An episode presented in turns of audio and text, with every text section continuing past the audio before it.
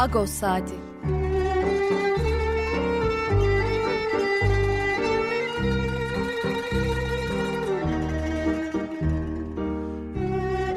Haftalık Agos gazetesinin penceresinden Türkiye ve Dünya gündemi. Agos'un mutfağından haberler, söyleşiler, olaylar.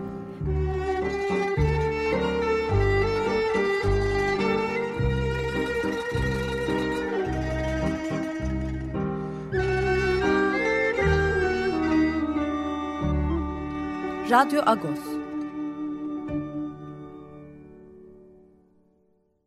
Radyo Agos'tan günaydın. Parlıyız. Ben Yetvar Tanzikyan. Bugün 10 Eylül 2002 Cumartesi yeni bir Radyo Agos'ta karşınızdayız. Hangi şarkıyla başladık hemen onu anons edeyim. Barabar grubu. Kanadım Değdi Sevda'ya. Ee, Serkan Keskin, Taner Ölmez. Ee, bu iki ismi dizilerden, sinemadan tanıyoruz. Fırat İki Sivri ile birlikte e, bir grup kurdular. E, birkaç yıl önce Barabar isminde. E, ondan e, o gruptan Kanadım Değdi Sevda'ya e, şarkısını dinledik. E, solist Taner Ölmez'di. E, bu grubu seçmemizin bir nedeni de 15 Eylül'de e, Uluslararası Ranting Ödülleri sahiplerini bulacak. Bu yılda çevrim içi yani internet üzerinden yayınlanacak e, tören e, dolayısıyla e, hem gazetemizde hem internet sitemizde hem de Hrant Vakfı'nın sosyal medya hesaplarından e, detayları bulabilirsiniz. E, biliyorsunuz ödül törenlerinde e, müzik performansları da oluyor. E, Hrant Vakfı yaptığı açıklamada e, saydı hangi grupların e, performansını dinleyeceğimizi. Bunlardan bir tanesi Barabar.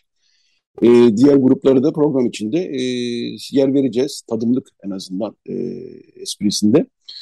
E, dolayısıyla barabarla başlamış olduk ve e, 15 Eylül'de de e, herkesi bekliyoruz. Tabii saat 8'de başlayacak. Ranting Vakfı'nın Facebook, Twitter, YouTube, Instagram hesaplarından e, Uluslararası Ranting ödülleri e, yayını izlenebilir. Bu notu da aktarmış olalım. Dediğim gibi detayları da hem internet sitemizde hem gazetemizde hem de Ranting Vakfı'nın e, sitesinde, sosyal medya hesaplarında bulabilirsiniz. Evet, e, ne var programda? E, bu bölüm, ilk bölümde e, o, adetimiz olduğu üzere Pakrates Sıkyan'la, Pakrat abiyle dünyanın, Türkiye'nin, Ermeni toplumunun gündemini konuşacağız. İkinci bölümde e, Garo Paylan, HDP milletvekili Garo Paylan ki sık sık konumuz oluyor. Bu hafta e, mutlaka konumuz olması gerekiyordu. Çünkü geçen hafta Van, Muş, Bitlis'de e, tarihi kiliseleri, manastırları, Ermeni kültür mirasını inceledi ve sıkıntılı bir manzaraya tanık oldu tabii ki. Bunu zaten biz sık sık gazetelerimize yer veriyoruz. E, tespitleri var, izlenimleri var, önerileri var. Bunları konuşacağız e, ikinci bölümde e, Garo Paylan'da. Son bölümde de Nesim Abadya İsrail Aras yayınlarından iki tane kitap yayınladı. E, ikisi de Aşot Madatyan, e, Ermeni tiyatro insanı. Geçtiğimiz yüzyılın, önceki yüzyılın diyeceğiz artık. Önceki 1800'lerin sonu 1900'lerin başında e, bu topraklardaki tiyatro faaliyetlerine damgasını vurmuş bir isim Aşot Madatyan. Hem e, onun e, portreleri var, e, sahnemizin değerleri, o yayınlandı Aras yayınlarından. Hem de Nesim Abad İsrail, e, Aşot Madatyan'ın hayatını çok kapsamlı bir şekilde ele alan bir kitap yazdı. Çok da ilginç okuyorum. E, Nesim Abad İsrail konumuz olacak özetle. E, bu haftaki manşetimizde zaten Garopaylan'ın az evvel bahsettiğim e, izlenimleri, tespitleri Van, Muş, Bitlis'teki Ermeni kiliselerine, manastırlarına dair e, görüşleri var. Evet, Pakrat abiyi daha fazla bekletmeyelim. E, hatta günaydın Pakrat abi, parlış. Parlış Yetvar, günaydın. E, iki tane e, küçük notu ileteyim e, derin konulara girmeden önce. Onlar çünkü haber e, değeri taşıyor e, ya da anma değeri taşıyor. Birincisi e, bu sabah e, vakıf yöneticileri, e, Ermeni toplumundan vakıf yöneticileri, diğer azınlık toplumlarından da vakıf yöneticileri İçişleri Bakanı Süleyman Soylu ile bir kahvaltılı toplantı yapacaklar basına kapalı. E, hafta içinde valilikte bir toplantı olmuştu. Ona İçişleri Bakanı yardımcısı e, Mehmet Ersoy katılmıştı. E, vakıfların e, yönetmelikle ilgili beklentileri var, talepleri var. Çünkü yönetmelik çok e, şey, fazla sayıda e, kesimden eleştiriliyor. Gerçi vakıflar biz bu yönetmelikte bir şekilde e, seçimleri yapacağız, ilerleyelim diyorlar ama hala e, sıkıntılı noktalar var. Bunlar konuşuluyor. Hafta içinde İçişleri Bakan Yardımcısıyla konuşulmuştu. Bunun detayları gazetemizde var, sitemizde var zaten. Bugün de bir kahvaltılı toplantı yapılıyor. E, Süleyman Soylu'nun katıldığı. Bu notu iletmek isterim. E, ikincisi 6-7 Eylül'ü idrak ettik. 67. yılda E, gazetemizde hem Fatih Benlisoy'la bir röportaj var. Hem de e, Baskın Oran'ın e, çocukluğundan anılar var. İzmir'de 6-7 Eylül'ün nasıl cereyan ettiği üzerine. İhadenin açıklaması, İnsan Hakları Derneği'nin açıklaması yine internet sitemizde var. E, bu senin de bir yazın var Pakrat abi değil mi? Ayrı önce sayfalarda. İstiyorsan kısaca onunla başlayalım. Evet, ben bu sene e, her yıl oluyor bu 6-7 Eylül meselesi e, konuşulduğunda mütemadiyen e, değişik televizyon kanalları veya e, gazeteler görüş soruyorlar. E, en çok görüş sorulan insanlardan biri de ben oldum. E, hem artık yaşım gereği de bana daha çok soruyorlar belki o günlerin tanıyın diye. Aslında bir şey hatırlamıyorum. İki yaşındaydım ama e, yaşananlara dair çok e, kulaklarım e, şey duydu. E, evimizden başlayarak her yerde 6-7 Eylül meselelerinin farklı boyutları konuşulurdu. E, fakat bu sene artık e, bunun ne oldu, nasıl oldu gibi meselelerini konuşmaktansa o tür tanıklıkları getirmektense daha çok da neye yol açtığı konuşmak daha anlamlı gibi geldi. Çünkü gerçek bir kırılma noktası özellikle İstanbul tarihi içerisinde. Ve ben de değişik yerlerde hep e, İstanbul'un 1453'te Fatih Sultan Mehmet tarafından fethedildiğini ama e, şehrin e, ruhunu 1955 6-7 Eylül'ünde teslim ettiğini e, ifade eden görüşler e, aktardım. Yazıda da bu içerik vardı. Nitekim bu hafta yazdığım e, 6-7 Eylül ile ilgili yazıda içerik ağırlıklı olarak buydu. Şehir evet. ruhunu teslim etti sanki. Evet gerçekten. E, ben de tabii e, yaş itibariyle e, yaşamadım o günü ama e, büyüklerimiz yaşadılar. E, zaman zaman da bahsetmişimdir. Annemler o zamanlar e, Nişancı'da Kumkapı'da oturuyorlardı ve o kalabalık yürüyün e, o bölgeyi nasıl tarumar ettiğini, e, hatta annemlerin evine dahi geldiklerini fakat bir şekilde başka bir yere e, yöneldiklerini daha sonra başka bir yer dediğimde ne yazık ki sokağın öbür köşesinde olunan e, Rum genç kızların e, yaşadıkları bir yurt. Orayı nasıl tarumar ettiklerini annem anlatır e, her konu açıldığında. Gerçekten çok e, pogrom diyoruz artık buna. E, 6-7 olayları diye bir şey yerleşti ama olaylar demek çok karşılamıyor. E, pogrom demek yani yağma, tecavüz, e, cinayet bunlar daha e, yerine oturan bir tanımlama. Çünkü böyle oldu gerçekten. Din adamlarına saldırıldı, kadınlara tecavüz edildi, manastırlar, kiliseler, okullar yakıldı e, neler neler yapıldı. E, bunlarla ilgili zaten e, çok artık epeyce elde bir literatür var neler oldu, neler yaşandığına dair. Gerek Agos'ta, gerek kitaplar olarak, gerek e, röportajlar olarak, gerek diğer e, gazetelerde, sitelerde. E, yine de biz e, o e, programda e, zarar görenleri, e, ölenleri e, analım bu vesileyle. E, senle dün telefonda konuşurken e, Kraliçe Elizabeth'in ölümünü de bir kısaca konuşalım diye konuşmuştuk Pakrat abi. Çünkü bütün dünyanın hakikaten flash haber olarak girdiği e, bir gelişmeydi. Bu 96 yaşında çünkü Kraliçe Elizabeth 70 yıl tahta kaldı. En uzun tahta kalan e, hükümdar İngiltere'de. E, ben e, şöyle biliyorum ilk görev e, tevdi ettiği başbakan Churchill'di. Öyle evet. yani. Ondan sonra 15 başbakana e, görev tevdi etmiş kim, ayrıca dünya siyasetinde kimleri kimleri kimleri gördü. Stalin'i, Kennedy'yi, ondan sonrakileri.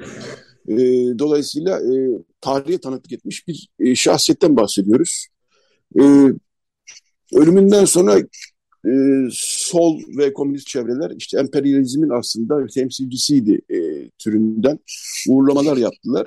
Ben konunun bu kadar tek boyutlu olduğunu düşünmüyorum açıkçası. Evet İngiltere bilhassa 1930'larda, 40'larda, 50'lerde dünyanın büyük bir kısmını kontrol eden emperyalist bir güçtü ama bu krallıkla ilgili bir konu değildi. Yani ondan sonra gelen emperyalist güç Amerika bir krallık değil mesela. Fakat İngiltere'yi fersah fersah açan bir, aşan bir emperyalizmi de tatbik etmişti. Yani bunu krallıkla bağlantılı görmedim daha doğrusu. Vardır bağlantısı belki. E, detaylı konular bunlar ama e, ben bir notu aktaracağım. E, Netflix e, ismini söylemekte zarar yok. E, sosyal platformda The Crown isimli bir dizi var.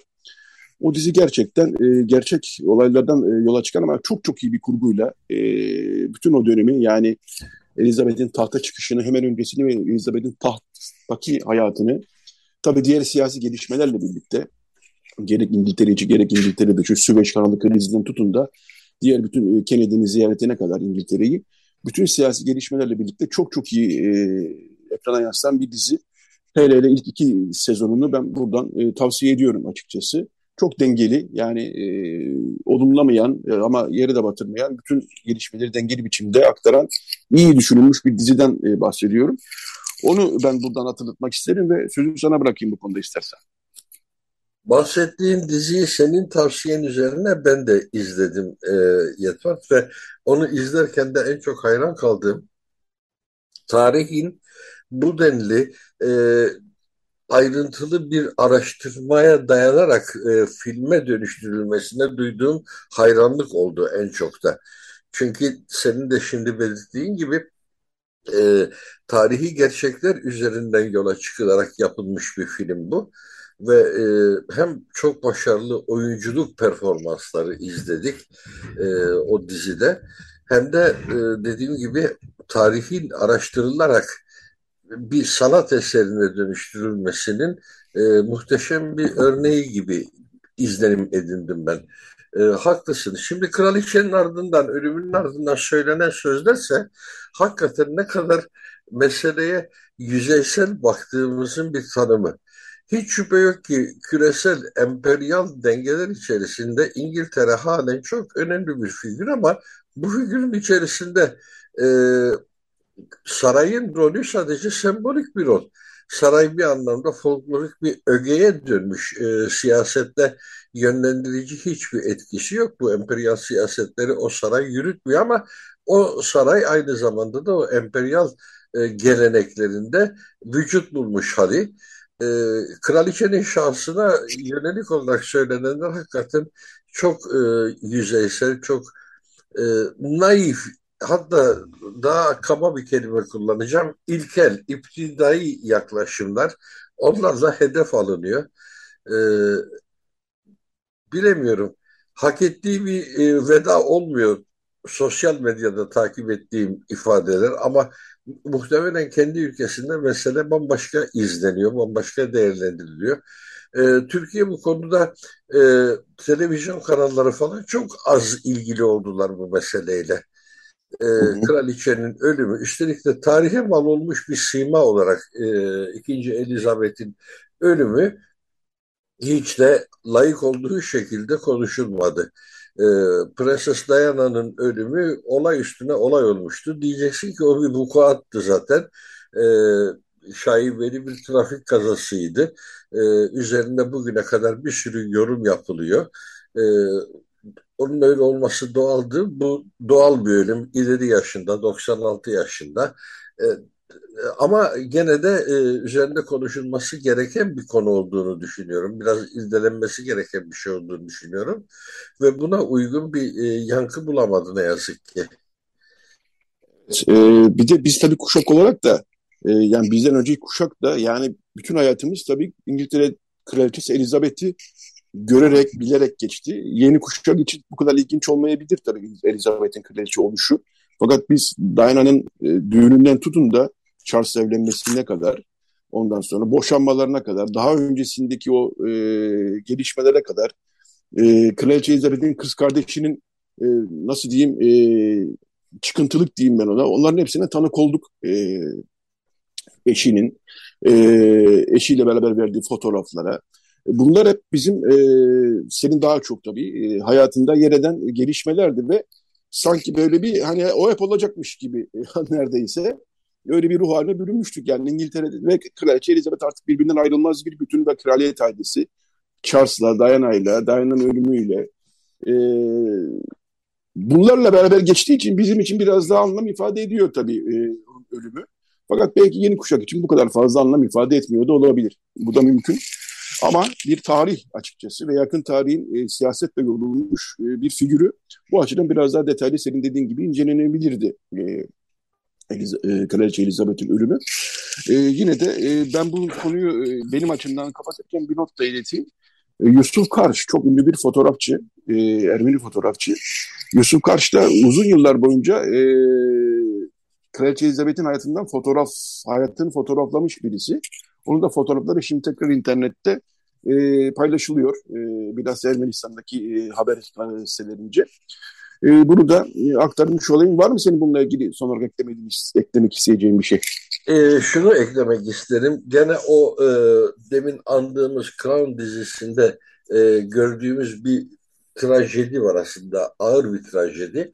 Kraliçe olduktan sonra ikinci Elizabeth yaşamın kendine dair olan e, alanlarındaki cehaletini idrak ediyor. Ve klasik bir lise öğrencisinin öğrendiği bir sürü şeyi öğrenmediğini idrak ediyor. Bu eğitimden mahrum kaldığını. Çünkü kendisi özel bir eğitim aldı sarayda. E, saray mensubu olmak için ne gerekiyorsa, asilzade sınıfına dahil olmak için ne gerekiyorsa onların eğitimini aldı. Nasıl oturacak, nasıl kalkacak, nasıl konuşacak, e, nasıl bakacak. Bunların bu saçma şeylerin, bu şekilciliğin eğitimini almışken hayatın en yalın gerçeklerini ıskaladığını idrak etti ve bunlar için e, kraliçe olduktan sonra özel ders almaya çalıştı. Lise müfredatı e, sınırlarında kalacak konularda eğitim görmek zorunda kaldı. E, bu çok trajik bir şeydi. Bunu şimdi anımsadım ve belirtmek istedim. Evet yine Pahalı bir şey dizide, yani kraliçe olmak. Evet yine o dizide e, John Kennedy'nin karısı Jackie Kennedy'nin e, görüşmeden sonra kendi dostlarına e, bu Elizabeth'in az evvel bahsettiğim cehaleti dalga geçişi ve bu dalga geçişinde Elizabeth'in kulağına gelişi ve bunun e, onunla yarattığı yıkıntının çok iyi e, resmedildiğinde, hikayeleştirildiğinde anlatmak lazım. E, son konumuz 9 Eylül.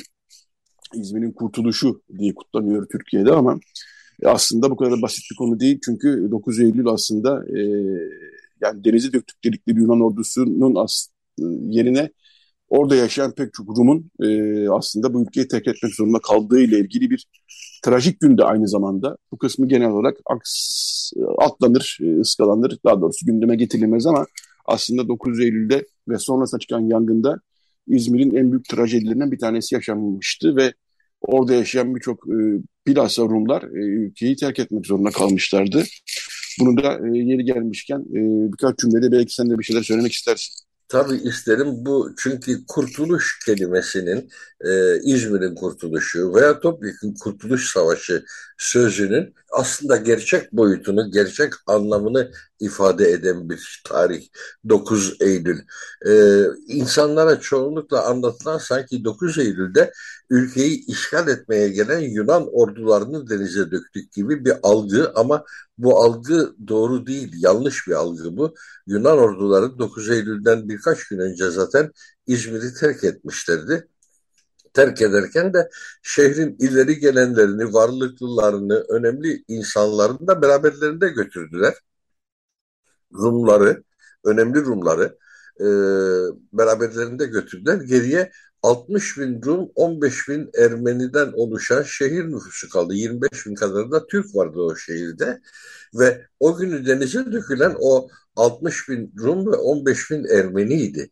İşin acı tarafı bu. Bugün bizim kutladığımız bir şehrin halkının yok edilmesi. Ee, İzmir'de aynen Konstantinopolis gibi yıllar öncesinden Osmanlı egemenliğine geçmişti ama ruhunu 9 Eylül'de teslim etti. 9 Eylül'e kadar o şehir bir Rum şehriydi. Yunan e, İzmir şehri bir e, Helen şehriydi. E, 9 Eylül'den sonra işte bu değişti. E, Türkiye'de kurtuluş kelimesi aslında gavurdan kurtulmaktır. Emperyalistlerden kurtulmak değil. Mesele öyle sunuluyor hep emperyalistlerden kurtulmak diye. Ama e, işin aslı hiç o değil. E, yerli halkından kurtulmak. Yerli halkını toprağından sürüp atmak, koparıp atmak, insanların vatan bellediği e, coğrafyayı ellerinden almak. Kurtuluş denen şey bu. İzmir'in kurtuluşu da o yüzden trajik bir şeydir. Tabii ki bir işgal ordusunun geri püskürtülmesi değerlidir. Buna hiçbir itirazım yok. Ama e, unutmayalım ki vakti zamanında başka ordular da gene işgal ordusu olarak oraya girdiler, orayı işgal ettiler. Osmanlı oraya neyle geldi yani kırmızı mühürlü davetiyeyle gelmedi herhalde. O da oraya bir işgal ordusu olarak geldi. Fatih de İstanbul'u bir işgal ordusu olarak e, geldi aldı. Ama biz terimleri, tanımları o kadar e, istediğimiz gibi esnetebiliyoruz ki dilimizde. Onu fetih diyerek yüceltiyoruz. Öbürüne işgal diyoruz. E, yerli halkın yok edilmesini kurtuluş diyoruz. E, 9 Eylül'de e, travmatik bir gün bu anlamda. Kutlanılacak bir gün değil eğer doğru bir açıdan bakarsak. E, fakat dün ağla yuvalayla 9 Eylül kutlandı İzmir'de. E, geçit törenleri yapıldı. Maçlar söylendi. İzmir'in dağları dendi, şu dendi, bu dendi ama işin aslı o şehir için oldukça trajik bir gün. Evet, Tarkan konseri vardı. Bunun da epey heyecan yarattığını görüyoruz. Tarkan konseri İzmir'in kurtuluşundan ziyade biraz AKP iktidarına yönelik bir itiraz gibi anlaşıldı birçok çevre tarafından. Böyle bir yönünde var tabii. Geçecek şarkısını söylemiş e, konserin bitiminde. E, bu yönü de var tabii. Son bir not da ileteyim. E tabii e, Yunan ordularının işgali döneminde de e, epey trajedi yaşandı e, Anadolu topraklarında. Hani bunu da e, saymadan geçmiş olmayalım. Orada da bir tane trajediler, e, hak ihlalleri tabii ki oldu ama Savaş 9 olmaz mı? Savaş evet. tabii ki oldu. Ancak 9 Eylül deyince bizim aklımıza gerçekten oradaki bu konuda yapılmış çok fazla araştırma da var aslında. O 9 Eylül'den sonra neler yaşandığı konusunda. Bilhassa Yunanistan'daki Küçük Asya Araştırmalar Enstitüsü'nün yayınları e, iletişim yayınlarının bir tanesi çıktı hatta Göç adı altında. Bunu tavsiye ederiz. Evet Fakret abi e, bu bölümün sonuna geldik. Bu hafta sohbetimizi gerçekleştirmiş e, olduk. Şimdi şu trajediler dedin de orada belirtmek istediğim bir husus daha var. E, bu tabii ki hiç görmek istenmiyor. Hatta Kemal Tahir'in Yorgun Savaşçı kitabı da 12 Eylül'de Kenan Evren'in kişisel hassasiyetiyle o yüzden hedefe kondu. Ee, Kenan Evren'in memleketi olan yerden de bahsedilirken Yunan ordusunun nasıl çiçeklerle karşılandığı da anlatılıyordu yer yer. Yani evet. için e, öyle bugün için utanç verici olarak değerlendirilecek boyutları da var ama senin dediğin kesinlikle çok doğru. Savaştır, savaş e, vahşettir, savaş zulümdür. E, dolayısıyla e, işgal ordularının e, geri püskürtülmesi şüphesiz ki sevinilecek bir şeydir. Bu işgal ordusu nereden gelirse gelsin. Evet. Çok teşekkürler Pakrat abi. Bu hafta da sohbetimizi gerçekleştirdik. Ee, sana iyi bir hafta sonu diliyorum. Kolay gelsin. Mukabele. Teşekkürler. Evet şimdi bu bölümü de e, Artyom Manukyan'la e, kapatacağız. Daha sonra da Ropaylan konumuz olacak ikinci bölümde. Artyom Manukyan da 15 Eylül'deki e, Uluslararası Ranting Ödülleri e, gecesinde e, performansını sergileyecek bir müzisyen, cellist e, aslında. E, onun ilk albümünden, e, pardon özür diliyorum, ikinci albümünden, Elon albümünden bir e, eser dinleyeceğiz. The Form ismi. Artyom Manukyan'da hakikaten heyecanla beklediğimiz, performansını heyecanla beklediğimiz sanatçılardan bir tanesi. Klasik müzik tabii ağırlıklı olarak ama onu biraz daha böyle e, hareketlendiren isimlerden bir tanesi. Evet Artyom Manukyan'ı dinliyoruz. The Form, daha sonra reklam arası, daha sonra Garopay'dan konumuz olacak. Radyo Agos. Evet, Radyo Agos devam ediyor. Bu bölümde HDP milletvekili Garo Paylan e, konumuz olacak. Garo Paylan geçen hafta e, Van, Mitlis, e, Muş e, yöresindeki e, Ermeni kültürel mirasını e, tarihi manastırları, kiliseleri e, günlerce e, gezdi, inceledi. E, ve oradaki e, gayet hali sıkıntılı e, tabloyu e, gözleriyle gördü, fotoğraflar çekti. O fotoğraflar ve görüşlerinde hem Agos'la paylaştı hem de diğer e, bağımsız siteler diyelim. E, basın çok ilgi göstermedi bir konuya. E, bağımsız sitelerle paylaştı ve orada ki bizim e, gerek Agos olarak gerekse kişisel olarak bildiğimiz, üç aşağı beş yukarı bildiğimiz bir manzaraydı bu aslında. Definecilerin ok yapıları, e, sürekli kazmaları, zaten yıllar içerisinde o yapıların e, çökme e, noktasına gelmesi. E, bunlar tabii çok kıymetli aslında e, yapılar. E, 100 yıllık, 150 yıllık e, kiliselerden, manastırlardan bahsediyoruz. E, çoğu hakikaten e, hala bugün şu, şu dakika bile muhtemelen defineciler orada oraları kazıyorlardır. Belki Ermeniler oralarda bir şey görmüşlerdir düşüncesiyle. Bu çok yaygın ne yazık ki o coğrafyada. bütün Anadolu coğrafyasında ne yazık ki çok yaygın ama oralarda biraz daha yaygın çünkü asıl tarihsel miras o Plato'da e, Ermeni kültürel mirası e, Van, Erzincan, Erzurum, Bitlis, Muş, Diyarbakır buralarda asıl Ermeni kültürel mirası çünkü e, yaşadıkları yer, Ermeni toplumunun, Ermeni halkının yaşadıkları yer e, binlerce yıl boyunca orasıydı. E, buralardaki miras gerçekten çok kötü durumda. Garopaylan'da dediğim gibi oraları gezdi, fotoğrafladı e, görüşlerini e, gazetemizde de paylaştı. Bu haftaki manşetimizde zaten o var. Yaptığımız röportajlar ve fotoğraflar var. Evet Garo Paylan şu an e, hattımızda. E, günaydın Garo Parlus, hoş geldin yayınımıza. Günaydın, günaydın Yeto Parlus. Evet, seninle bir kez daha e, sıkıntılı bir konuda yapmak durumunda kalıyoruz. Çünkü her seferinde sana bağlandığımız zaman söylüyorum. Bir dahaki yayınımız inşallah daha güzel bir konuda olur diye ama e, son birkaç yıldır ne yazık ki e, tatsız konularda hep e, yayın yapıyoruz. Bu da onlardan bir tanesi. E, yapılar bize ne kadar gurur veriyorsa o yapılar e, onların çökme, e, yok olma sürecinde olması da o kadar bize üzüntü ve kaygı veriyor. Şöyle başlayayım istersen. Sen e, nereden e, böyle bir şeye kalkıştın? Biliyorum nereden kalkıştın ama biraz dinleyicilerimiz de bilsinler diyerek e, öyle başlayalım istersen ve sözü sana bırakayım. Tabii Yeto 106 e, yıl öncesine kadar Anadolu toplumunda yaşayan her beş kişiden biri Ermeniydi. E, ve bu Ermeniler Ermeni halkı yani e, veya Rum halkı veya Süryani halkı binlerce yıldır bu topraklarda yaşayan kadim halklardı. Bu halklar bu topraklardan sürüldü, yok edildi, soykırımlara maruz kaldılar.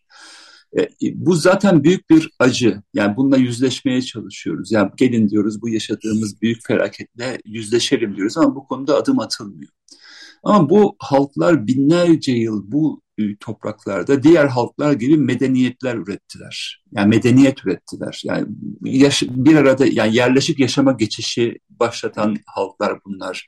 Urartu mesela ben Muş, Muş'ta Bitlis'te Van'da gittiğimde Urartu uygarlığının kalıntılarını görüyorsun. Onlar da onlar da yapanlar bizim dedelerimiz binlerce yıl önce ilk yerleşik yaşama geçip işte kalelerini yapıyorlar, su kanallarını yapıyorlar, mabetlerini yapıyorlar, höyükler var. Bunlar binlerce yıllık tarih. Yani Van'da Bitlis, Muş üzerinde söylersek.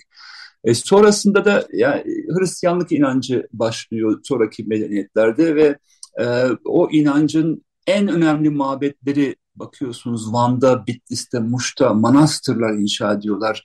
Ee, inanılmaz e, sanat tarihi, kültür tarihi olarak önemli olan manastırlar inşa ediyorlar, kiliseler inşa ediyorlar. Neredeyse şunu söyleyeceğim Yeto, yani Bitlis'te gezerken her köyde ya bir kilise kalıntısı var ya da hala yarım yamalak ayakta duran kalıntılar var ama inanılmaz bir taş işçiliği var. Yani o taş işçiliği binlerce yıllığın imbiğinden süzülmüş taş işçilikleri olarak değerlendiriyorum ki çünkü o kiliseler hala ayakta duruyor. Her şeye rağmen, bütün definecilik faaliyetlere rağmen ayakta duruyor. Bunları görüyorsun. Ama şu var, en önemli konu şu. Hani 106 yıl önce başımıza büyük bir felaket geldi. Biz bunu soykırım olarak tanımlıyoruz. Ama kalan kültürel varlıktan ne istiyorsunuz diye baktığımızda devlet aygıtı veya oradaki olan ahali olarak baktığımızda neden bu kültürel varlığa sahip çıkılmıyor ve tam tersi yok edilmeye çalışılıyor diye baktığımızda bir kült, e, kültürel soykırımının izlerini maalesef bir kez daha gördüm. Ben sürekli o bölgelere gidiyordum ama birkaç yıl sonra en son gidişimden e, bir kez daha gözlerim yaşararak e, gerçekten o yöreleri gezdim. Çünkü şunu gördüm. Yani artık hani bu kiliseler her gidişimde azalıyor. Her gidişimde ya da ayakta kalanların bakıyorum bir önceki gittiğimde kubbesi ayaktaysa bu sefer kubbesi ayakta değil. Bir önceki gidişimde mesela dış duvarları yerindeyse bu sefer değil. Çünkü definecilerin saldırısına uğruyor. Yalnızca defineciler değil tabii ki. Kubbesi çöken bir kiliseyi düşünün. Kışın orada iki metre kar yağıyor. O karın altında kar suları kilisenin içine işliyor ve sonuçta duvarlar çöküyor. Defineciler bakıyorsunuz kolonlarını, kirişlerini kırıyorlar. Çünkü haritalarda ne hikmetse hep kolonların içinde altın var diye harita veriyorlar defineciler gidip kolonunu kırıyorlar kilisenin. E, kolonu kırınca bir bakıyorsunuz bir sonraki yıl kilise çöküyor. Yani taşıyıcısı olmayan kiliseler, manastırlar çöküyor. Böyle manzaralarla karşı karşıya kaldım. Bu da beni çok hüzünlendirdi. Yani e, Muş'a gittiğimizde mesela Surp Garabet diye İnanın bence bir piramit değerinde yani Mısır'daki bir piramit değerinde olabilecek bir manastır var. 365 tane odası var. İnanılmaz bir sanat tarihi var. Yani öyle söyleyeyim. Eski fotoğraflarına Google'dan bakmak isteyenler Muş Surp Garabet Manastırı diye yazsınlar.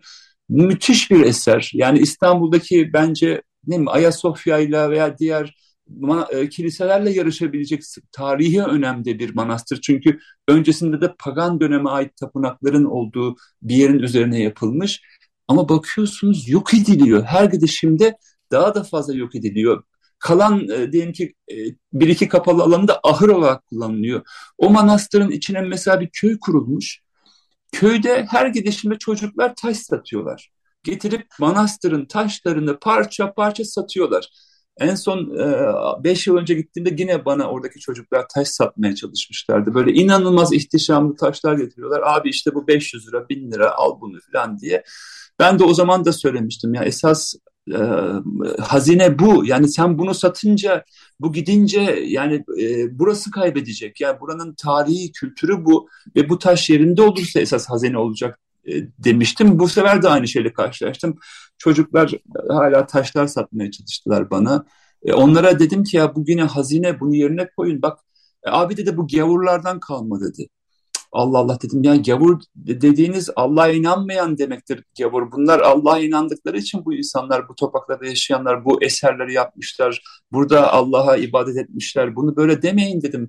Onlar Ermenilerdi dedim. Ermeni dedin gavur dedi. E ben Ermeniyim deyince estağfurullah demeye başladı ve sen benim muhatabım değilsin o zaman dedi çocuklar.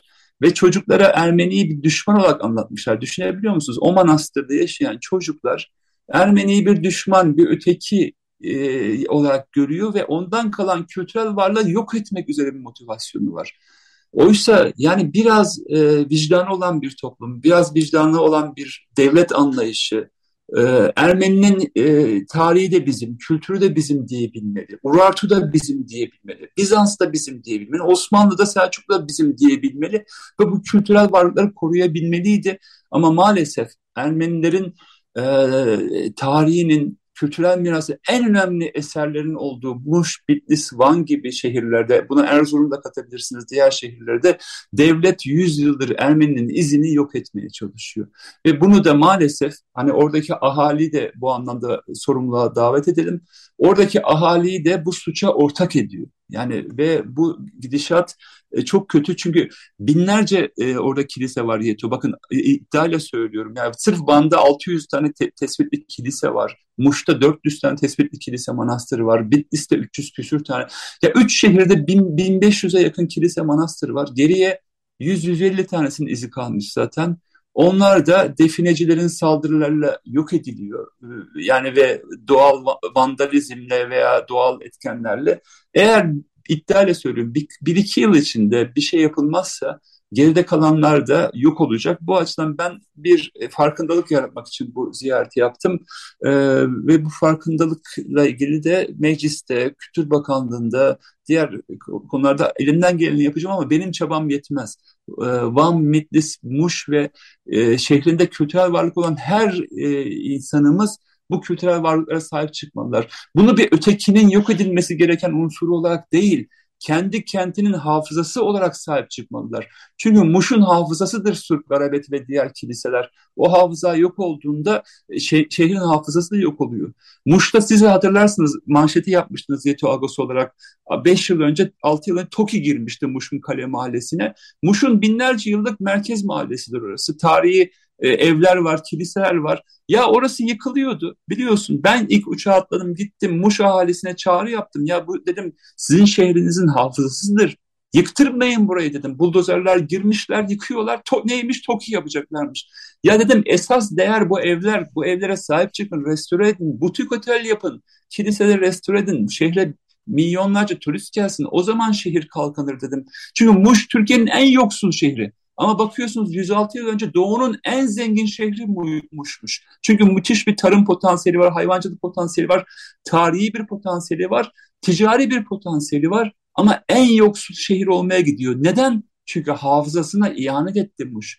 Yok, yok oldu hafızası. İşte bu hafızaya sahip çıkmadığı sürece de maalesef daha da beter yoksullaşmaya devam edecek. Muş halkına da, Van halkına da, Bitlis halkına da çağrım oldu. Gelin bu eserlere sahip çıkın. Bunlar yalnızca Ermeni'nin hafızası değil, bu kentin hafızası. Yüz yıl önceye kadar bir arada yaşadığınız Ermeni halkının kültürel mirası aynı zamanda kentin kültürel mirasıdır.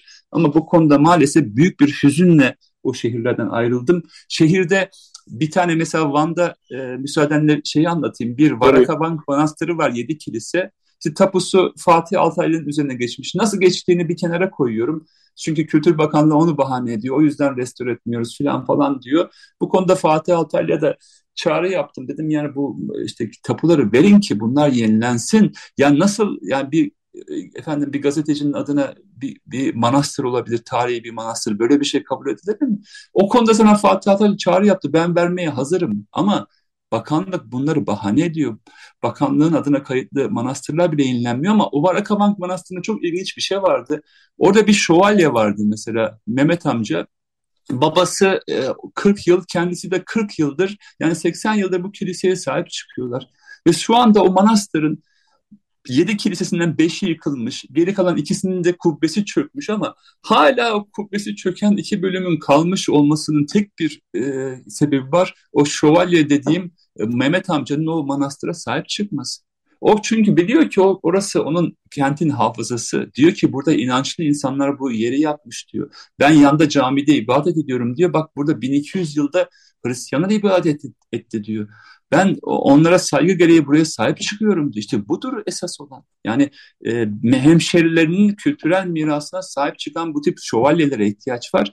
Ama dediğim gibi bu noktadan e, çok uzak bir noktadayız ve devlet anlayışını değiştiremediğimiz sürece yani Ermeninin kültürel varlığını yok edin diyen devlet anlayışını e, ortadan kaldıramadığımız sürece bunlar yok olacak ve yalnızca Ermeniler değil bakın biz bir avuç kalmışız. Türkiye kaybedecek. Türkiye'nin insanı kaybedecek. Çünkü hafızasına, hatırasına, hikayesine e, sahip çıkamayan bir toplumun iflah olması e, mümkün değildir ve biz binlerce yıllık tarihimize ihanet ediyoruz. Bu ihaneti durdurmak için herkesi sorumluluğa davet ediyorum. Yalnızca Türkleri değil bu arada, Kürtleri değil, Ermenileri de sorumluluğa davet ediyorum.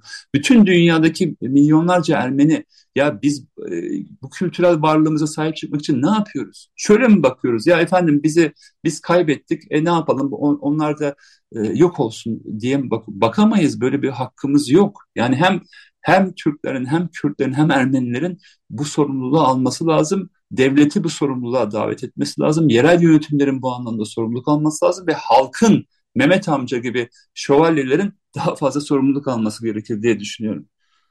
Evet, seninle konuşurken bir taraftan e, bilgileri tazeleyeyim diye Ranting Vakfı'nın çok önemli bir çalışması var. Bir site, e, interaktif bir site. Tıkladığınız zaman bütün o bölgedeki kültürel mirası görebiliyorsunuz. Türkiye Kültür Varlıkları .hranting.org bir kez daha söyleyeyim internette. Türkiye Kültür Varlıkları .hranting.org adresine girerseniz eğer bütün bu kültürel mirası görürsünüz. Burada e, ilk sayfa ilk açıldığında hangi bölgede ne kadar kültürel miras olduğu bir e, daire içinde gösteriliyor. Muş Van çevresinde 1110 kültürel miras var. E, Erzincan, Erzurum, Gümüşhane bölgesinde 963 kültürel miras var. E, Ordu, Trabzon e, bölgesinde 1288 kültürel miras var. E, Hakkari Şırnak bölgesinde 452 kültürel miras var. Elazığ, Malatya, Adıyaman çevresinde 700 kültürel miras var. Bu e, siteyi tek, gerçekten e, tavsiye ederim. E, yakınlaştıkça e, detaylara giriyorsunuz. Büyüttükçe detaylara giriyorsunuz. O dairelerin üzerine tıkladıkça detaylara giriyorsunuz. Bir kez daha söyleyeyim. Türkiye Kültür Varlıkları.rantik.org sitesinden görebilirsiniz. Ben şunu söyle, sormak istiyorum. E, bu arada e, Fatih Altaylı bir açıklama yaptı ve bu e, aileye kalmış bir şey. Bunun 54'te biri bende dedi. 54'te biri e, onun da olması aslında bir taraftan da bunun e, en azından kendi hissesiyle ilgili bir şeyler yapabilir. Ben başka bir şey soracağım sana. E, şimdi altı, biz geçen seneydi herhalde Malatya'daki kilise e, hükümetin, belediyenin katkısıyla onarıldı. Menemen'de bir kilise var, o onarılıyor, kültür merkezlerine getiriliyor. Batıya bak, bat, yani batıya doğru geldikçe aslında biraz böyle e, ufak tefek e, hükümetin, devletin içinde olduğu hamleler oluyor. Fakat o coğrafyada niyeyse bu hiç olmuyor. Bunu nasıl açıklıyorsun sen? Nasıl ne düşünüyorsun bu konuda yani? Yeto burada kadim bir korku var. Yani bu korku da üretilen bir korku. Nasıl şimdi mesela Yunanistan'da bakıyorsun işte tekrar sürekli bir gerilim, işte e, düşmanlık siyaseti iki tarafın sağcıları tarafından yapılıyorsa doğuda da kadim bir korku yayılmış durumda. Hep bu korkuyu kullandılar. İşte burası bir zamanlar Ermenilerin topraklarıydı. Yani Ermenilerin yaşadığı bir topraktı. Çünkü Van nüfusunun üçte ikisi Ermeniydi. Bitlis nüfusunun, merkez nüfusunun dörtte üçü e, Ermeniydi. Yani Bitlis, e, şey Muş'ta öyle. Şimdi bu, bu e, ve bu, bu insanlar buradan gönderildi, malından mülkü gasp edildi ve gün gelir bu Ermeniler gelip tekrar bu mallarını isteyebilirler diye yaratılmış bir korku var. Gerçekliği hiçbir şekilde gerçekliği olmayan bir korku var ve kültürel miras olarak baktığımızda da tabii ki doğal olarak hani çok önemli ağırlıkta e, Ermenilere ait kültürel miraslar. Şimdi bu miraslar ayakta kalırsa Yarın öbür gün Ermeniler efendim gelip bu malları talep edebilirler diye bir korku yayılmış durumda. Ama artık bu 19. yüzyılın korkuları veya 1900'lerin başının korkuları o zaman ulus devlet yapılanları sırasında. Şimdi bu korkuları aşmamız gerekiyor. Yani biz Ermenistan'la sınırın aşılmasını konuşuyoruz öyle değil mi? Ermenistan'da da çok önemli bir e, kültürel varlık var. Anadolu coğrafyasında çok önemli bir kültürel miras var. Yani şöyle baksak bu kültürel miraslar ayakta kalması durumunda yani bölgeye gelebilecek işte milyonlarca turist, işte milyonlarca insan oradaki binlerce yıllık tarihin e, coşkusunu yaşasa, bunu görse, bunu bu yönden bakılsa. Yani doğuda yaratılmış bir korku var. Kars'ta, özellikle Van'da, Bitlis'te, Muş'ta bu yaratılmış korkuyu aşmamız gerekiyor. Yani burası Türk'ün yurdu diye baktı, bakıldığı zaman Ermenistan'da burası Ermeninin yurdu arkadaş diye baktığı zaman Ermeni ve Türk milliyetçileri işte hem ezilen halklar oluyor hem de onların kültürel mirası oluyor. Ama ortak vatan duygusuna ulaşabilirsek ya Anadolu dediğin Ermeninin de Türk'ün de Kürt'ün de Süryaninin de yurdu diyebilirsek o zaman hepimizin ortak vatanı yaparız. Hem de hepimizin ürettiği kültürel mirası ortak değerimiz yapabiliriz. Yani bir Türk gelip Ermeni'nin ürettiği kültürel varlığa sahip çıkar, bir Ermeni de gidip Türk'ün ürettiği kültürel varlığa sahip çıkar. Bunu başarabilmeli, başarabilmeliyiz. Mesela Urartu kimin dediğimiz zaman hani hem Ermeni'dir hem Kürdün hem Türk'ündür diyebilmem. Bizans da bizim diyebilmeliyiz. Osmanlı da bizim hikayemiz. Hep çünkü hepimizin ortak hikayesi diyebilmeliyiz. Buna başardığımız zaman Ermeni'nin kültürel varlığını yok etmeye çalışmayacak oradaki Kürt genci. Tam tersine korumaya çalışacak. Çünkü benim hafızam diyecek. İşte bunu, bu noktadan çok uzak bir noktadayız. O açıdan bu sınır kapısının açılması, halkların kucaklaşması çok önemli. Yani bu milliyetçi retorik halklara kaybettirdi. Hem Yunan'a hem Ermeni'ye hem Kürt'e hem Türkiye kaybettirdi. Bunu görmemiz gerekiyor. Biz Anadolu'nun 12 bin yıllık kadim tarihin en karanlık noktasını yaşıyoruz Yetu en karanlık noktasını yaşıyoruz. Hiçbir zaman böyle bir karanlık dönem yaşanmadı. Ve düşünün o manastır 1200 yıl ayakta kaldı. Orada bir Urartu höyüğü var 5000 yıldır ayakta. Şimdi o Urartu höyüğünü e, sahip çıkmak, bizim hikayemize sahip çıkmak. Göbekli Tepe kazılıyor 12 bin yıllık tarihi var. Onlar bizim dedelerimiz, bizim atalarımız. Medeniyet üretmişler. İşte bu medeniyetten uzaklaştığımız bir yüzyıl yaşadık. Neden? Çünkü burası Türk'ün yurdu, e orası Ermeni'nin yurdu. Ayrışmalar, ötekileşmeler Anadolu büyük bir medeniyet kaybına düştü. Tekrar bu medeniyeti hatırlamak ve çoğulcu bir bakışa dönmek zorundayız. Bunun için de dediğim gibi Yunanistan'da olan gerilimler Yunan milliyetçilerinin faydalanıyor. Belki oradaki seçimlere kurban ediliyor. Türkiye'deki gerilim, Türkiye'deki seçimlere.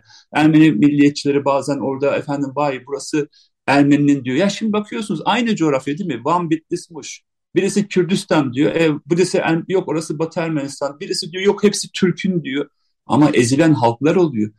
Bunun adını koyarken ortak vatan olarak koyup buradaki halklara ve değerlere ve kültürel mirasa sahip çık çıkarsak hepimiz iyileşeceğiz. Yani ortak vatanımız diyebilirsek hepimiz iyileşeceğiz ve yazık olan o dediğim gibi Varakavan gibi e, kültürel miraslara, piramit değerinde kültürel mirasları oluyor.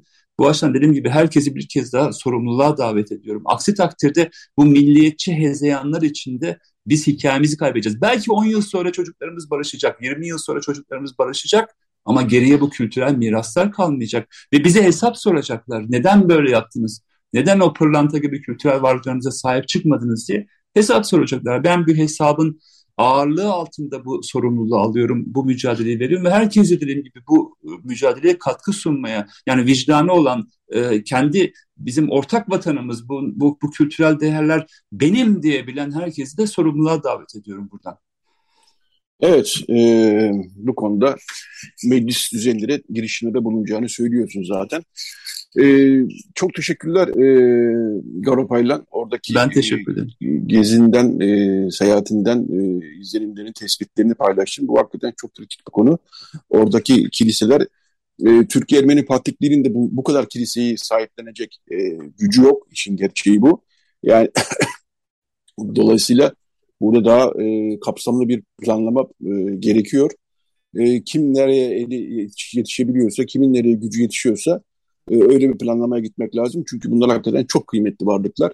E, yıkıldığı zaman bir daha bulamazsınız böyle şeyleri. E, HDP milletvekili Garo Paylan konuğumuzdu. E, Van, Muş, Bitlis yöresine yaptığı e, geziyi ve oradaki tarihi e, manastırlar, kiliseler ve e, Ermeni kültür mirasının ne halde olduğunu dair izlenimlerini e, gazetemize paylaşmıştı zaten. Radyo Gozal'a konuk olarak bizimle paylaştı. Teşekkürler Garo, kolaylıklar diliyorum sana. Teşekkürler Yeto. Çok teşekkürler. İyi bir hafta sonu diliyorum. Dedi. Ee, evet bu bölümün sonuna geldik. Ee, bu, bu haftaki şarkıları dediğim gibi 15 Eylül'deki Uluslararası Antik Ödülleri de e, performanslarını izleyeceğimiz müzisyenlerden e, seçmiştik. Şimdi Melike Şahin de, e, de bir performansını izleyeceğiz. 15 Eylül Perşembe akşamı. E, ondan bir tadımlık bir şarkı da e, paylaşalım. Daha sonra bir reklam arası vereceğiz. Reklam arasından sonra da e, Nesim Ovadya İsrail konumuz olacak. Aşot Madatyan'la ilgili iki çalışmasını konuşacağız onda. Evet şimdi Melike Şahin'i dinliyoruz. Tutuşmuş beraber. Daha sonra reklam arası daha sonra Radyo Agos devam edecek. Radyo Agos. Evet Radyo Agos devam ediyor. Ne dinledik? Semih Sergen, unutulmaz tiyatro sanatçısı ki onu 6 Ağustos'ta kaybetmiştik. Haldun Taner'in Sersem Koca'nın Kurnaz Karası oyununda bir Thomas Fasulyeci'nin tiradı vardır. E, tiradı vardır. Onu seslendirdi e, Semih Sergen. E, Haldun Taner'in bu oyunu gerçekten Gece'nin hayatına bir parça e, değen e, eski zamanların Ermeni ünlü tiyatro üstadı Thomas Fasulyeci'nin ve onun grubunun hayatının bir bölümüne e, mercek altına alan bir e, oyun. Çok da güzel bir oyun. Bu tirat e, birçok e, sanatçı tarafından seslendirildi. Birçok oyunda birçok sanatçı tarafından seslendirildi ama Semih Sergen'inki hakikaten ayrı bir yerde. Bunu niye dinledik? Şimdi e, Nesim Obadya İsrail konuğumuz bölümde. E, Aşot Madatyan bu toprakların tiyatrosunun gelişmesine çok e, büyük katkıda bulunmuş bir isim. Aşot Madatyan'la ilgili iki tane kitap birden yayınladı e, Aras yayınlarından Nesim Obadya İsrail. Biri Sahnemizin Değerleri ki burada Aşot Madatyan'ın e, portre çalışmaları var. Diğeri de Aşot Madatyan'ın hayatı e, düşler sahnesinde. Rejisör Aşot Madatyan ve Kozmopolitizm'den Milliyetçiliğe Türkiye'de Tiyatro 1902-1962. E, bu çalışmalarını konuşacağız e, Nesim Ovadya İzrail ile. E, hoş geldiniz Nesim Bey yayınımıza. Evet Nesim Bey ile bir bağlantı e, problemi yaşıyor gibiyiz. Evet, çift, çift ses alıyorum e, sizden. Bir yandan e, tirat devam ediyor şu anda. Bir yandan Sizin dinliyorum. bilgisayarınızda radyo açık olabilir. O radyoyu kapatabilirseniz eğer e, aslında Tamam bir, şey, bir şarkı dinleyelim biz. Ee, evet şimdi Nesim Bey'le bağlantıyı e, sağlamlaştırmak adına bir şarkı daha dinleyelim. Daha sonra Nesim, Nesim Bey'e döneceğiz. Normale döndü mü şu anda? Nasıl? Biz sizi duyuyoruz e, Nesim Bey. Tamam siz ben de san... sizi net duyuyorum. İsterseniz e, devam tamam. edelim. Peki o zaman ben sizin kitaplarınızı tanıttım zaten. Aşot Madatyan'la ilgili kitaplarınızı. Evet. E, sözü tam size bırakacaktım. E, Aşot Madatyan'ın önemi nedir bu toprakların tiyatro tarihinde ve bu çalışmayı yapmaya sizi iten neydi diye ben sözü size bırakayım. Evet, güzel bir soru. Aşot Madatyan aslında e, Osmanlı'dan başlayan e, ve Türkiye Cumhuriyeti döneminde de devam eden e, çok e, önemli bir e, ekol var. Ermenilerin başlattığı bir e, tiyatro e, kültürü. E, 1850'lerden başlıyor bu e, Ermenilerin faaliyetleri. E, o dönemlerde henüz e, Türkler arasında, e, Müslümanlar arasında e, tiyatro e, ya da batılı anlamda tiyatro henüz yaygınlaşmamış. E, aşağı yukarı bu e, bayrağı e, Ermeniler en azından tek başlarına e, bir 60 sene, 1850'lerden başlayarak 60 sene e, tek başlarına taşımışlar. E, burada bir e, haksızlık yapmayayım. Tabii tek başlarına derken belki e, çok sınırlı sayıda e, Türk sanatçılar e, bu arada devreye girmiş. Mesela Ahmet Fehim bunlardan birisi. Başka gerek Güllü Agop'un tiyatrosunda gerekse Mınakya'nın tiyatrosunda tek tük Türk sanatçılar var. Ama bunlar toplasanız iki elin parmaklarını geçmeyen sayıda. E, buna karşılık Ermenilerin sayısı e, devasa bir şey. Yani aynı anda 5-6 e, tiyatro grubu faaliyet gösterebiliyor. Bazen azalıyor, bazen çoğalıyor. Bu ekolün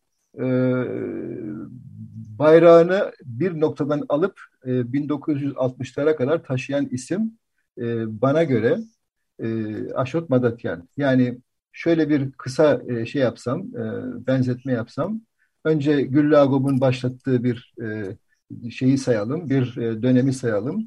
Güllü Agop'un devreden çıkmasından sonra e, Mardiros Mınakyan bayrağı devralıyor. Cumhuriyet'in aşağı yukarı ilk e, yıllarına hatta öncesine kadar taşıyor meşrutiyet dönemi e, yıllarında. Aynı yıllarda Aşot Madatyan e, sahneye çıkıyor ve e, Mardiros Mınakyan'ın e, bayrağını alıp e, 1960'lara kadar taşıyor. Tabii bu arada e, ülkede e, önemli gelişmeler oluyor. Bu e, Aşot Madatyan'ın e, bayrağı taşıdığı yıllarda Türk sanatçılar da artık sahneye çıkmaya başlamıştır. Türk sanatçılarla e, Ermeni sanatçıların e, artık birbirine karışmaya başladığı, ortaklaşmaya başladığı yıllardır 1900'lerin başından itibaren ya da meşrutiyetin başından itibaren e, başlayan bir e, gelişmedir. E, ama daha sonra e, bu bayrağı e, bir şekilde belki demokratik olmayan bir şekilde e, Türk sanatçılar Ermenilerden e, devralıyorlar. Hatta Ermenilerin e, tiyatro yapmasının önüne e, bir sürü barikatlar e, koyuyorlar. Bu barikatların üzerinde tiyatro yapmaya devam eden, e, bu işi e, peşini bırakmayan bir isim Aşot Madatyan. Bu anlamda e, benim nazarında çok önemli bir e, görev yerine getirmiş. E, kendisini buradan e, gerçekten saygıyla e, anıyorum. Çünkü unutulmuş da bir isim aslında. E, sadece Türk toplumunda değil, Ermeni toplumunda da çok fazla bilinmeyen bir isim. E, onu e, yaşayarak görüyorum. E, çok sayıda Ermeni'nin e, hakkında fazla bir bilgi sahibi olmadığı, hatta adını ilk defa duyduğunu da e, yaşayarak görüyorum. E, Nesim Bey, e, bir bilgisayara biraz daha yaklaşırsanız konuşurken birincisi onu rica edeceğim. Tamam. İkincisi e, siz bunun için epeyce bir e, arşiv taradınız değil mi? Yani Aşot Malatya'nın hayatını ortaya çıkaran kapsamlı bir çalışmayla karşı karşıyayız. Bunun için hem Ermenice hem de Türkçe yayınları e, taradınız sanıyorum. Bu evet. e, nasıl bir çalışma yürüttünüz? Öyle başlayalım, öyle devam edelim isterseniz. Şimdi e, şöyle söyleyeyim, e, eşimin ailesi tiyatrocu bir aile. Aşağı yukarı 2-3 nesil e, tiyatro e, yapmışlar. E, ben önce eşimin ailesini e, gün, güncellemek için, ortaya çıkarmak için tiyatro ile ilgilenmeye başladım. Bu yaklaşık 15 sene önce başlayan bir e, faaliyet, bir çalışma. E, tabii ki e, Ermenice de bilmediğim için çok sınırlı e, kaynaklarla, çok sınırlı imkanlarla bu işe soyundum. Ama e, zaman içinde Ermenicemi de geliştirdim ve e, Ermenice kaynaklara da ulaşmayı e, mümkün hale getirdim. Bu e, çalışmayı yürütürken devamlı önüme çıkan Ermenilerin faaliyetleriyle ilgili bilgileri hani bir kenara koymayı kendime görev edinmiştim. Fakat bu zamanla öyle bir e, birikim sağladı ki e, gerçekten beni e, sadece bir aile e, şeyi e, hatıratını öne çıkarmaktan öteye beni e, Ermeni tiyatrosunun e, içine çekti. Yaklaşık şöyle söyleyeyim, bir 12 sene önce, 13 sene önce, o zamanlar e, dijital kaynaklara ulaşmak e, imkanları daha sınırlıydı. E, ben de çok fazla bu konuda yetenekli değildim. Bir şekilde kütüphaneleri, e, bu konuda e, kağıt üstünde olan e, kütüphaneleri ulaşmaya çalıştım. Yani uzaktan dijitallere değil de bizzat gazetelere, bizzat dergilere, bu konuda e, çıkan yayınlara e, ulaşmaya çalıştım. Yani benim e, bir dönem e, haftalık e, faaliyetlerimin çok önemli bir kısmı kütüphanelere gidip gelmekle geçti. Bu Türk kütüphaneleri, devlet kütüphaneleri, e, Ermeni e, toplumunun e, kütüphaneleri, hatta e, Patrikhane'nin kütüphanesi bile e, benim e, ulaşmaya çalıştığım yerler oldu. Bu şekilde bir yandan Ermenice'yi öğrenirken bir yandan da bu e, birikimi sağladım. Sonunda e, tiyatro konusunda e, bir araştırmacıya dönüştüm. Aslında benim e, araştırmacılık yanımın ilk başlangıcı belki değerli seyirciler, dinleyiciler e, bilirler. İşte Krikor Zohrab ve 24 Nisan üzerine araştırma yapmıştım. Yani konu biraz daha farklı bir noktadaydı. Fakat e, koşullar beni tiyatroya e, çevirdi. Bir de şöyle bir ortak payda var bu iki alan arasında. İkisi de İstanbul'la ilgili. Yani benim İstanbul'da hem Ermeniler üzerinde yapılan baskılar, Ermeni yaşamıyla ilgili e, sorunları ele alma e, çalışmalarım, hem halen devam ettirdiğim tiyatro e, üzerine yaptığım çalışmalar aslında İstanbul'la ilgili ortak paydaya sahipler. Birbirlerini destekliyorlar. Çünkü ilk baştaki çalışmalarımla ben e, bu konunun özünü, ruhunu daha iyi e, anladığımı, tarihteki yerini anladığımı ve bu sayede de e, tiyatro konusundaki çalışmalarımı yorumlamakta e, müthiş bir e, destek sağladığımı düşünüyorum. E, dediğim gibi yani bir 15 yıldan bu yana başlayan e, şu anda e, ciddi bir birikime ulaştığım bir e, faaliyet. Peki Aşot Madatyan'ı e, nereye koyarız? Sadece Ermeni tiyatro e, tarihi için değil, bu toprakların tiyatro tarihi için evet. soruyorum bunu aslında. Evet. E, çünkü çok çalkantılı bir dönemde aslında. Yani 1908'den önce başlıyor çalışmalarına, 1908'den önce aslında Ermeni tiyatro yasak. Meşrutiyetle birlikte e, Ermeni tiyatro yapılabilir hale geliyor. Daha sonra Balkan Savaşı, Birinci Dünya Savaşı, 1915'de e, ki e, Ermenilerin sürgün edilmesi, e, daha sonra e, mütareke döneminde tekrar bazı Ermenilerin geri dönmesi ve Ermenice tiyatro yapmanın tekrar mümkün hale gelmesi, daha sonra 1922-23'te Darülbedai'nin kurulması, e, burada bazı bir dönem için Ermeni tiyatrocular dışarıda kalıyor fakat aslında daha sonra e, baktılar ki olmuyor. Bilhassa kadın tiyatrocuları tekrar Darülbedai'ye e, çağrılması derken aslında evet. çok çalkantılı bir dönemi içinde tiyatro sanatını icra etmiş ön, önemli bir isimden bahsediyoruz diyebilir miyiz? Öyle Doğru söylüyorsunuz. Doğru söylüyorsunuz. Ee, şöyle e, Abdülhamit'in e, uzun süren e, baskıcı yönetiminde esas olarak Ermenice tiyatro yapmak yasağı e, vardı. Esas olan oydu. Ama Ermeniler tiyatro yapabiliyorlardı. Türkçe olmak kaydıyla tiyatro yapabiliyorlardı. Meşrutiyet e, bu e, Ermenice tiyatro yapma yasağını kaldırmış e, oldu. Yani meşrutiyetin gelmesiyle e, Ermenilerin önü açıldı. Önü açıldı Ermenice e, tiyatro yapmak konusunda. Ama öte yandan er, e, tiyatro daha yaygın kitlelere ulaştı. Yani sadece Ermenilerin yaptığı bir e, faaliyet değil, e, Türklerin de artık e, ilgilendiği e, ve bu konuda çok e, ciddi kadroların yetiştiği bir dönemdir meşrutiyet dönemi. Yani aslında meşrutiyette e, Ermeni-Türk birlikteliği bir yol, ortak yol yürüyüşü vardır. E, ve Aşot Madatyan bu yürüyüşte gelişti. Bu, bu yürüyüşte kendisini e, geliştirdi. E, tabii önce oyunculukta başladı. Hani bütün tiyatrocuların ilk e, şeyi oyundur, oyuncudur, e, aktördür. E, ama daha sonra kendisini daha ileri seviyelere getirdi e, adeta futbolda olduğu gibi önce futbolcusunuz sonra e, yaşınız ilerledikçe e, antrenör, teknik direktör olursunuz. E, Madatyan bu yolu kısa zamanda kat etti. Yani meşrutiyet yıllarında artık e, çok genç bir rejisördü e, Aşot Madatyan. Bu rejisörlük e, olayı e, sadece Ermenilerle ilgili değil, Türklere de önemli hizmetler e, üretti. E, bir sürü barikatı da bunun getirdiği e, avantajla e, aş, aşmayı e, mümkün kıldı. Yani Cumhuriyet'in mesela ilk yıllarında başlayan engellemeler işte yine Ermenice'ye e, karşı e, barikatların konulması, e, Ermeni sanatçıların önünün engellenmesi, Darülbedai'nin kapılarının Ermenilere kapatılmasına rağmen bu konuda rejisörlük kanalından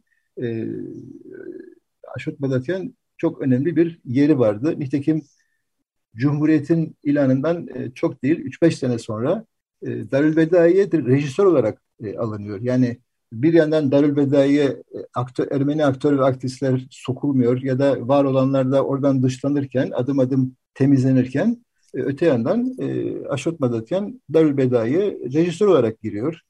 Ve e, Darülbedai'deki e, Türk sanatçıları yetiştiren, onları sahneye hazırlayan, tiyatroyu onlara öğreten bir hoca olarak giriyor. Bu da onun e, tabii büyük avantajı oluyor. Yani Ermeni şey bir Ermeni olmasına rağmen Ermeniler üzerinde tiyatro konusunda önemli bir sınırlama olmasına rağmen e, Madatyan e, Darül Bedai ve onun çevresiyle ve Türk e, tiyatro sanatçılarıyla haşır neşir bir insan e, olarak kendini geliştiriyor.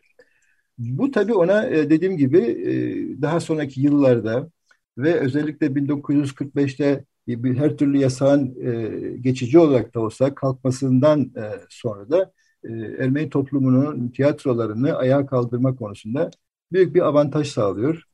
E, yani e, aslında e, Türk toplumu da Darülbedai de yani bugünkü şehir tiyatroları da Aşot Medetyan'dan çok şey aldılar.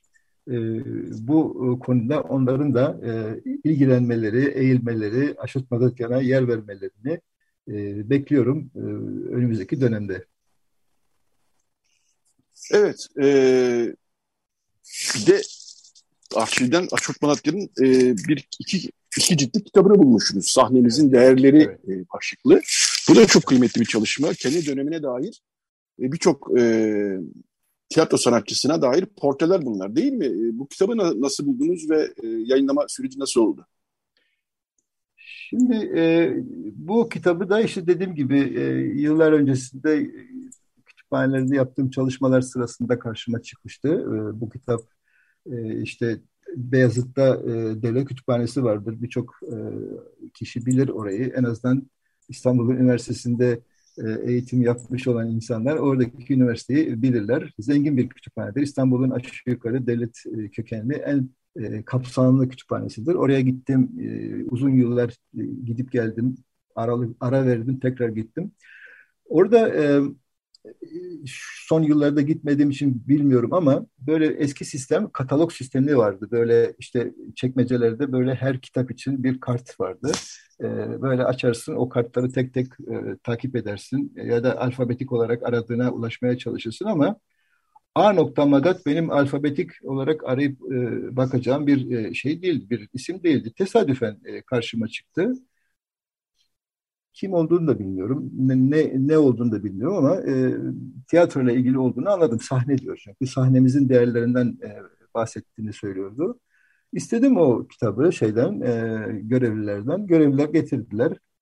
Böyle iki cilt, cilt dediğimizde böyle kalın bir cilt anlaşılmasın ama e, ince olmak kaydıyla iki cilt halinde e, oldukça silik e, bir e, şey, e, bir durumda. Ve içinde benim aslında ilgimi çekecek çok şeyin olduğunu gördüm. Biraz e, dili kötüydü, dili eski e, yani Kırkların e, e, Türkçesiyle yazılmıştı. Aldım onu bir şekilde kopyasını istedim. Kopyasını verdiler. E, daha sonraki çalışmalarında e, sık sık başvurdum. Ve zamanla bu kitabın çok e, kıymetli, değerli bir e, kaynak eser olduğunu anladım. E, şöyle aslında bu, bu çoğu kişi bunu biyografik bir e, çalışma olarak nitelendiriyor. Değil aslında. E, dikkatlice bakıldığı zaman, şimdi yeni baskısı da yapıldı e, Aras Yayınları tarafından. Orada da e, görülecektir. E, herhangi bir kişiyle ilgili başlık e, olduğu zaman, örneğin işte Eliza Binemeciyan diye bir başlık baktığınız zaman, e, daha sonra italik harflerle böyle bir kısa bir açıklama vardır. Yani biyografik bilgi vardır doğru ama ondan sonra esas olarak e, Eliza Binemeciyan e, başlığın altında e, geniş bir değerlendirme yazıları, e, metinleri olduğunu görürsünüz. Yani bu kitap bir e, biyografik kitap değil. Aslında tiyatrodaki işte ne e, sanatçıların, aktörlerin, aktrislerin ne zaman doğduğu, ne zaman vefat ettiğini, işte nerede ne yaptığını, ne oynadığını e, anlatan bir kitap değil sadece. E, onun dışında daha çok daha çok o insanların e, sanatlarını e, değerlendiren, yorumlayan, e, bizim edebiyatta deneme tarzı dediğimiz bir e, gruba girer bence sahne sanatları. Yani edebiyatta biliyorsunuz roman vardır, e, işte şiir vardır, hikaye vardır, e, benzer e, bir takım e, branşlar vardır. Bu branşlardan birisi de deneme branşıdır. E, bu e, sahnemizin değerleri deneme statüsüne giren bir e, yapıttır. Çok kıymetlidir. Benim tanıdığım birçok e, tiyatro ile ilgili dostlarım da hepsi bunu bir şekilde ikinci el olaraktan edinmişler. Ama nedense bir şekilde çok gündeme gelmemiş bir kitap. Şimdi 1914'te yayınlanmış buna benzer bir kitap daha var. E, Şarasan diye bir Ermeni e, araştırmacının e, Ermeni tiyatrosu ile ilgili yazdığı bir e, ve daha yakın yıllarda e, 2007'de e, sevgili Boğaz Çalgıcıoğlu tarafından Türkçe'ye çevrilmiş e, Türkiye e, Ermenileri sahnesi ve çalışanları diye bir e, kitap var. O da benzer e, yapıda bir e, çalışmadır. Yani sadece bir biyografik çalışma değildir. Orada Ermeni sanatçıların e, yaptıklarını değerlendiren, yorumlayan bir e, deneme tarzındaki bir e, kitaptır. Madatya'nın kitabı da sahnemizin değerleri e, dediğimiz kitap da benzer tarzdadır. Yaklaşık 40 sene sonra yazılmıştır. Bir aralarında 40 yıllık bir fark vardır. Fakat e, bence Madatya'nın kitabı özellikle Türk sanatçıları da ele alması nedeniyle daha karma, daha e, çok kültürlü bir yapıya sahiptir. Yani Şarasa'nın kitabı tamamen Ermenilerle e, ilgilidir. Ama Madatyan bunu daha geniş bir şekilde, çok kültürlü bir şekilde ele almıştır. E, o bakımdan çok değerli bir kitaptır. Aras yayınları bu kitabı basmakla çok e, isabetli bir iş yapmıştır. E, yani bunun kaynak kitap olarak e, tiyatro tarihimizdeki çalışmalarda önemli bir e, yeri vardır. Bundan sonra onu göreceğiz diye düşünüyorum. Evet, gerçekten de ben iki kitabı da e, daha Perşembe günü geldi. E, Aras Yenleri sağ olsun gönderdi bizi. Baştan sona okumadım ama e, Düşler sahnesinde yani Aşot Malatya'nın e, hayatının anlatıldığı kitabı ortasına kadar geldim. Çok kıymetli bir kitap gerçekten. Hı hı. Yine Aşot Malatya'nın sahnemizin değerleri e, makalelerinde olduğu kitabı da e, parça parça okuyorum. Çok hakikaten e, dediğiniz gibi sadece bir e, portre değil, onun e, sanatını da o ele aldığı e, tiyatrocunun Ermeni olsun, Türk olsun sanatını da derinlemesine gözleyen ve onun evet. oyunculuk tarzını da e, bazen eleştiren bazen e, çoğu zaman aslında onun e, iyi taraflarını e, derinlemesine neyi nasıl yaptığını anlatan çok kıymetli. Yani Aşot Malak'tan sadece bir rejisör değil aslında çok da iyi bir denemeci. E, bunu anlıyorum ben e, evet. kitapları okuduğum zaman. Evet. Dolayısıyla emeğinize sağlık diyorum e, Nesim Bey. E, çok teşekkürler yayına katıldığınız için de. E, iki kitap Aras yayınlarından bu hafta çıktı. E, bu toprakların tiyatro tarihine ilginiz, merakınız varsa eğer bu iki kitabı da edinmenizi e, tavsiye ediyoruz. Çünkü 1900'lerin başından diyelim ki 1930'lara kadar, 40'lara kadar e, damgasını vurmuş bir isim Aşot Madatyan ve birçok e, gelişmenin de içinde olmuş bir isim. Evet. E, hakikaten e, çok kıymetli yazılar, e, kitaplar bunlar. E, e, tekrar e, emeğinize sağlık diyorum.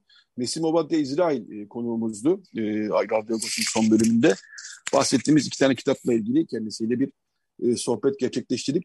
Çok teşekkürler Nesim Bey yayına katıldığınız için. Ben teşekkür ederim davet ettiğiniz için. Size iyi çalışmalar. Kolaylıklar diliyorum ben de size. Çok teşekkür ederim. Evet, Radyo Agos'un bu hafta sonuna geldik. E, sanıyorum ki artık şarkı çalacak bir vaktimiz de kalmadı. E, saat çünkü onu 26-27 geçiyor. Evet, e, bu hafta şarkısız o zaman veda ediyoruz. E, 15 Eylül'de e, tekrar hatırlatmış olayım. Uluslararası Ranting Ödülleri e, sahiplerini bulacak.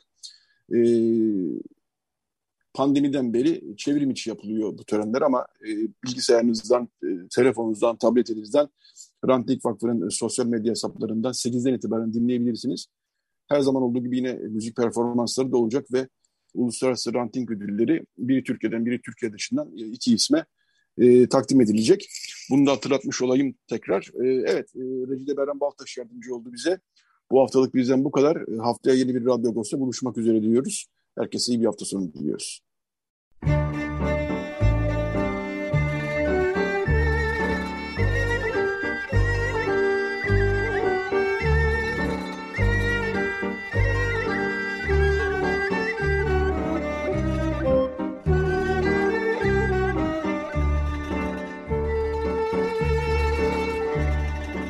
Agos Saati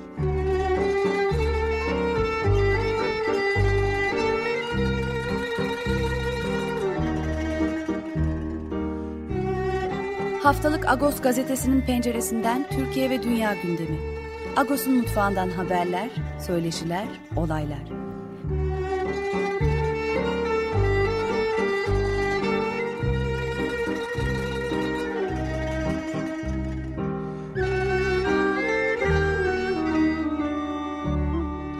Radyo Agos